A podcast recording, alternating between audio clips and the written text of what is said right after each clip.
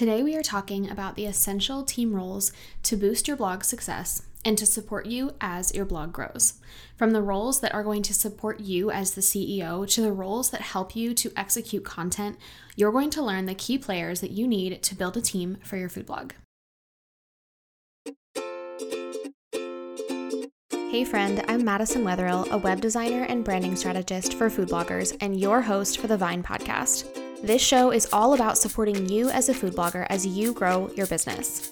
I'll share tips for designing your business and your website with intention so that you can build a blog that fits into your life, not consumes it. You'll hear tips for connecting with your audience, growing your blog, and tips for managing and designing your website, all in short, easy to consume, and actionable episodes. If you're ready to think differently about the strategies and tactics that you need to grow your food blog, you are in the right place. I'm so excited that you're here, friend. Let's get started. Hello, my food blogging friends. Welcome back to this week's episode of the show. And I am really excited to talk about one of my favorite topics when it comes to thinking about growing your food blog, and that is team building. Now, before I jump into the episode, if you are brand new to the show, we've had a couple of different things that are bringing in some new listeners lately. And if that is you, I'm so glad that you are here and tuning in to today's episode. My name is Madison Wetherill. I'm the founder and CEO over at Grace and Vine Studios, where we specialize in building brands and websites for food bloggers who are looking to stand out from the crowd, to build something unique for their brand, to diversify their income streams, and ultimately to take their blog to the next level and increase their income and their impact. So, if that is you and you are curious about how we work with clients or what it would look like to work together, you can head over to graceandvinestudios.com to learn more about the ways that we work with clients. But I will say that one of our services, the one that we are booking the most right now, is not even on our website yet. So, that is our crafted website project. You've heard me talk about it on the podcast the last couple of episodes. Crafted is our way of supporting food bloggers who are kind of in the in between. They are not brand new to blogging and they're not super established and ready for the investment of a custom website. And so we created the Crafted website project to be able to support food bloggers like that who want something unique. They're tired of using the same pre made themes that look like everybody else's, but they don't want to sacrifice site speed or SEO or the strategy behind building a website. They really want somebody to come alongside them to help them build the best version of their website together. And so our crafted website project is exactly that. So if that sounds like something that would interest you and fits more of what you are looking for than, say, a custom website, then I would love for you to reach out to me over on Instagram at Grace and Vine. You can also email us or you can fill out the contact form that's on our website. And we would be so thrilled to be able to send you more information because we are absolutely loving the way that these projects are going and the results that we are getting for our clients through the crafted website projects. So, today, like I said, we're going to jump into talking about team. And I mentioned that talking about team when it comes to your food blog is one of my absolute favorite things because I think when I started food blogging and really at the beginning of having a business, I actually did not want a team at all. I really felt like I didn't want to have to manage other people.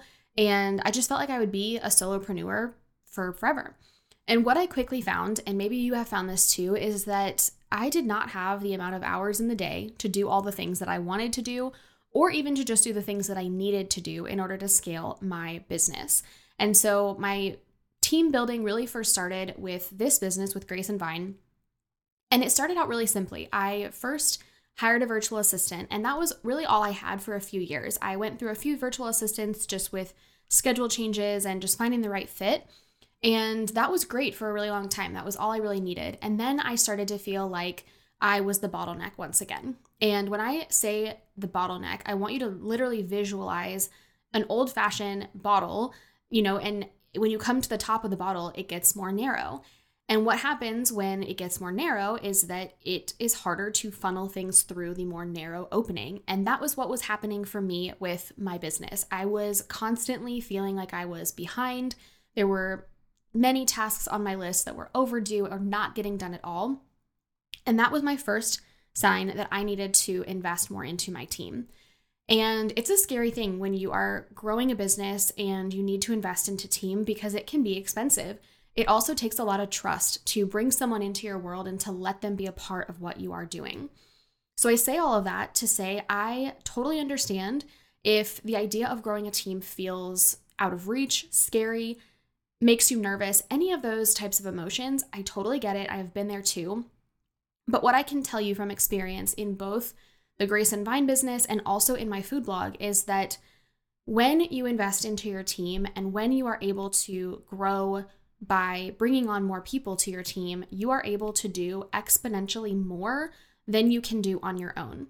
That is going to lead directly to increasing your income. It's going to provide work and jobs for other people, which to me is one of the biggest blessings in growing a team and the things that I love the most. And finally, it's also going to allow you to rely on others' expertise because we all know as food bloggers, we wear way too many hats, and most of them don't fit very well and aren't really our gifts. And so, when you have a team, you're able to give some of that work to people who are better fit for those roles and for those jobs.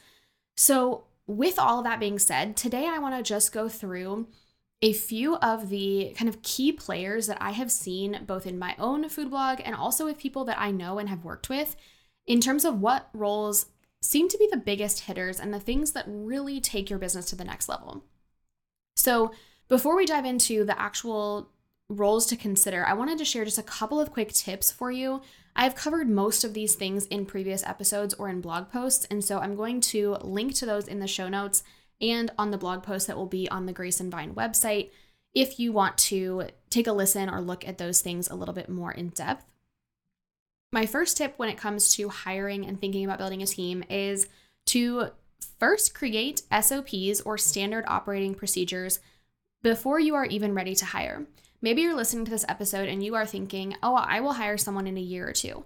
Start now with documenting the things that you are doing on a daily basis. I will link to an entire podcast episode that we have done on SOPs and how to start building those out. But it's just something that I think is so important to start thinking about. And I will say, too, even if you are not planning on growing a team to support you in your food blog, SOPs can be very helpful for you as a solopreneur as well. So don't think that they're not helpful, even if you are not building a team. The second thing that's really important to remember is having a very, very clear definition of the role written down.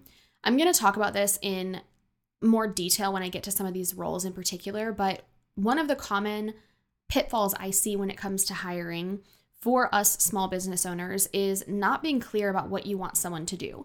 And often this happens because we get into a hiring phase when we are way past overwhelm. And so, really, we're just barely treading water and we just need someone to help get the water out of the bathtub.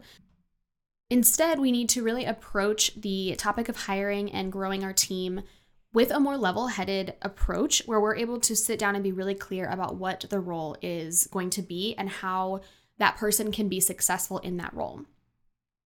My next tip is to make sure that you're organizing your team's tasks and your own tasks with systems and templates within a project management tool.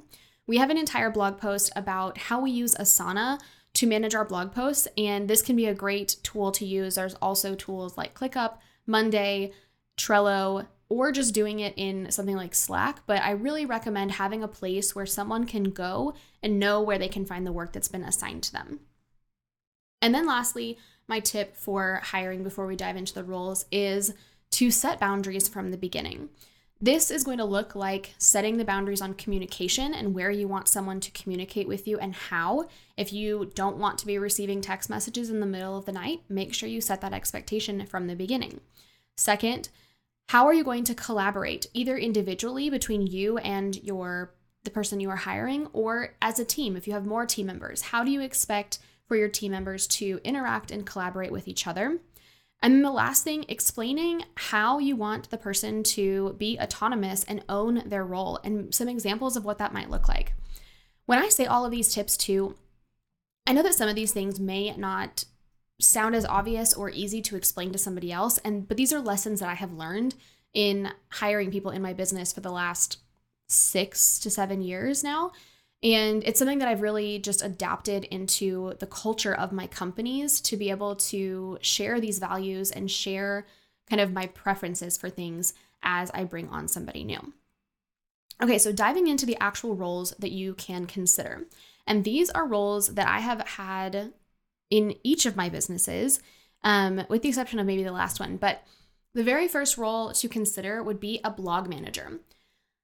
The blog manager role is the number one thing that took my blog from being stagnant and me not really working on it to me being able to start producing more content. I've talked about this in a couple of past episodes, but when I hired my blog manager, I hired her to help me with blog management, but also to help with writing. And this is the thing that pulled me out of not only overwhelm, but just inaction.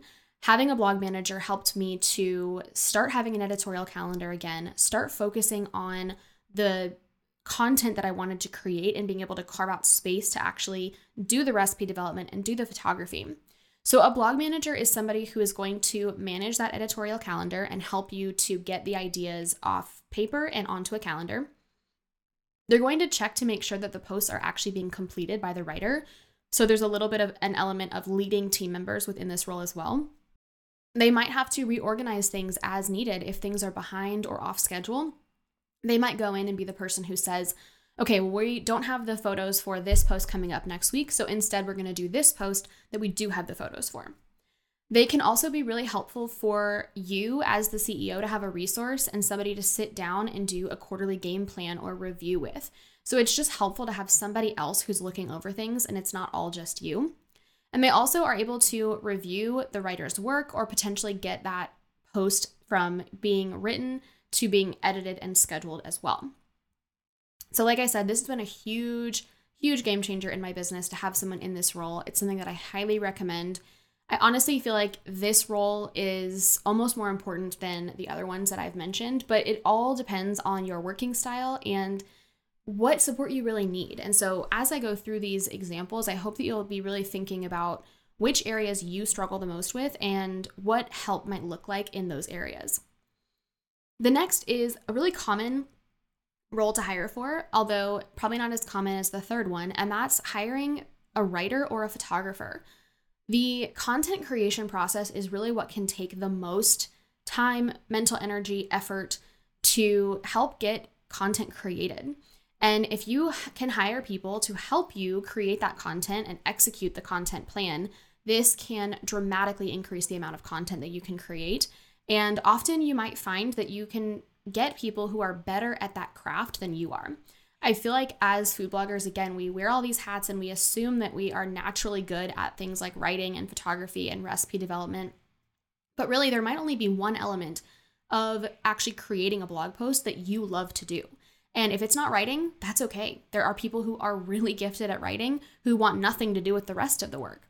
So if you enjoy writing, obviously this isn't going to be for you. But if you do not enjoy writing or you struggle with certain types of photography, you might consider hiring someone to help supplementally.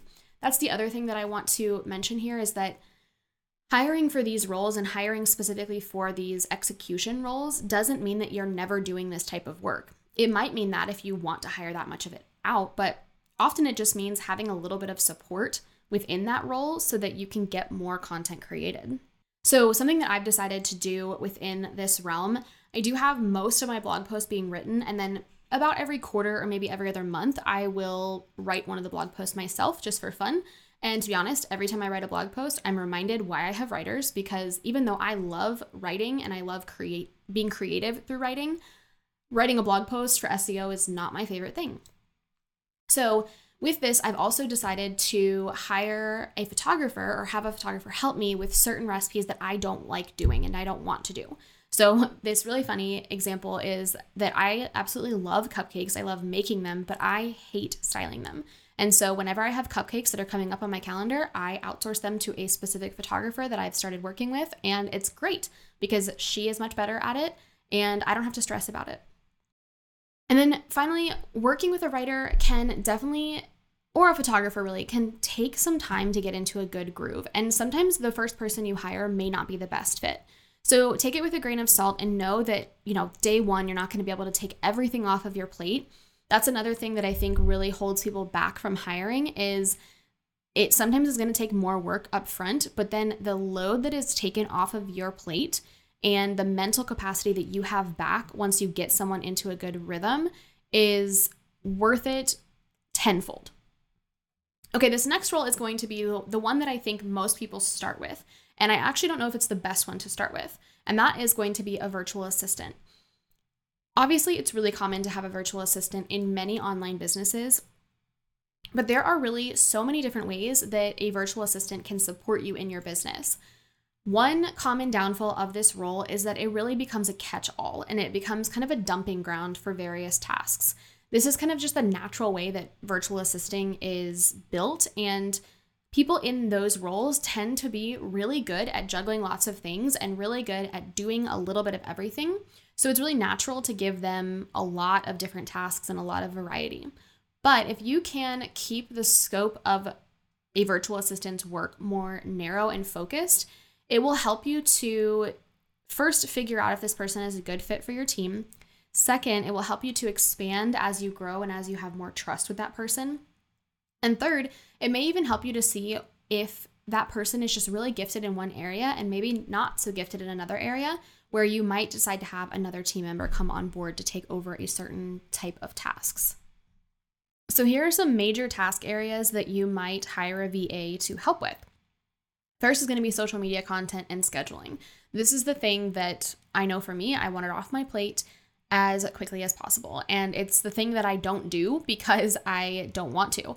So that's a great way also to know that it's a task that you might outsource is if it's a thing that you keep putting off and you never get to it, it might be something if it's important to your business growth that you might consider outsourcing.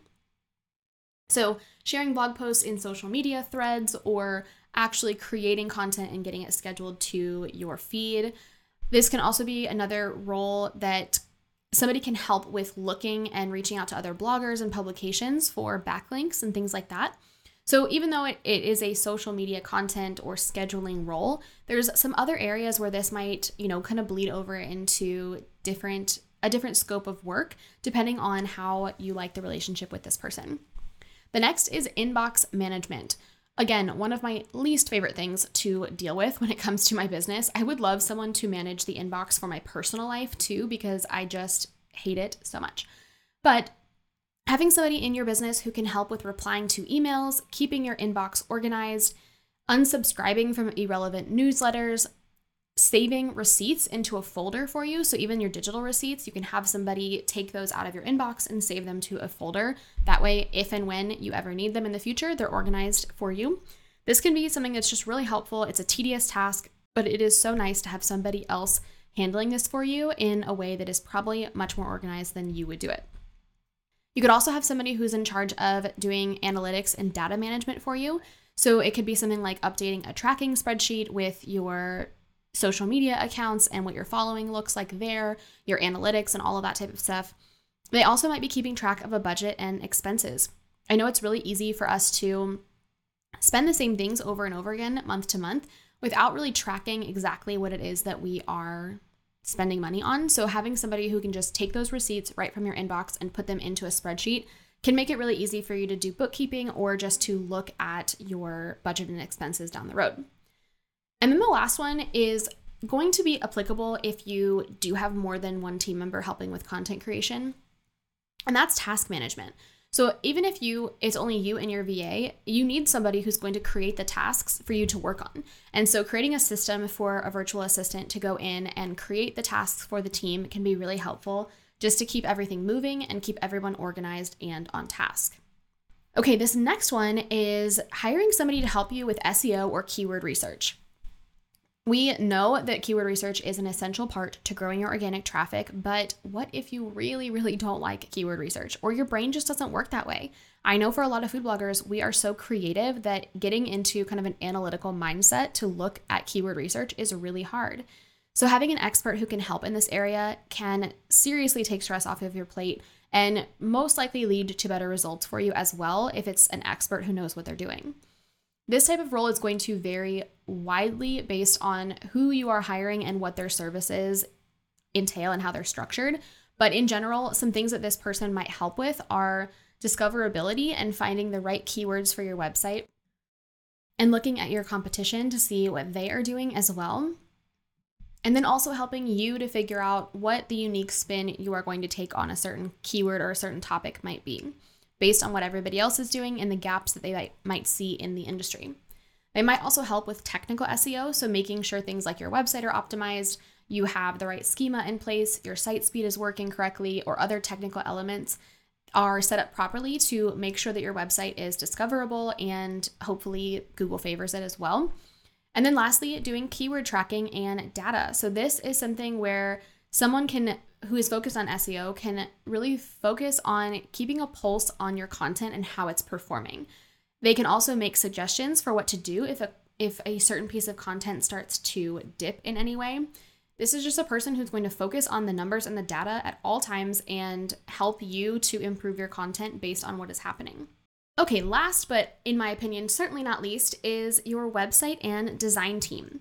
So, your website and design team might not be working day in and day out with you to grow your blog, but they are a really crucial part of your blog's growth. And they can be truly what takes your business to the next level of success.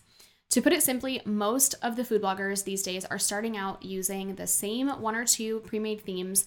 And these themes are really great for getting you from having zero organic traffic to and zero income to qualifying for ads through Mediavine. But what happens after that? When you get to a place where you have a site that is monetized in some way, you might quickly find that you are ready for the next level of branding and for your website design the logo that you might have designed in Canva and the pre made theme with the identical setup to all the rest of the food bloggers can start to hinder your ability to keep growing and to keep going to that next level. I've heard clients who have told me that they feel like they're at a, a plateau, they're at a stalemate in their blog's growth and they're ready to go to the next level, but they don't know how. When you start to prepare for the next level of your food blog, you're looking to do things like creating brand partnerships or you have cookbook deals in the works. Maybe you're trying to create a personal brand and working on monetizing through affiliate income. The pre made website and the templated logo that you have really can stop your brand from standing out and continuing to scale. So, as your food blog grows and you are looking to go to the next level, investing in your brand and website design is a huge key to the next level of success. And we have seen this time and time again with our clients. And as I mentioned at the beginning of this episode, this is exactly what our crafted website project was designed to do. It's designed to support this level of food blogger who's gone from zero to monetizing, maybe with ads or maybe with other methods, and they're really ready to jumpstart their next phase of blog growth. So, if any of what I just described resonates with you and you feel like you're ready to have a website and branding team to support you, we would love to chat with you. Like I mentioned, we have multiple ways of getting in contact with us. You can reach out on Instagram at Grace and Vine. You can email us. There's a link in the show notes to directly email us and get more information, or you can fill out our contact form as well. And these crafted websites are booking up really quickly. We only have a handful of these spots available every month because they are so high touch on our end for our team to really work one on one with you. And so, if you're interested in those, please reach out as soon as possible. We are already booking for quarter one. So, if that's been on your mind, you're saying, I want to wait until quarter one, we're already booking for those spots. So, I would love to get you on the schedule. So, to recap this episode and the important roles that support your blog as it grows, first, we have a blog manager. We have content creation and the people who help with that, like writers and photographers, a virtual assistant to help with keeping the business organized. We also have somebody who does SEO or keyword research. And then finally, your website and design team, which Grace and Vine Studios would love to be a part of your website and design team if that is something that you're interested in looking to hire out in the remainder of this year or the start of next.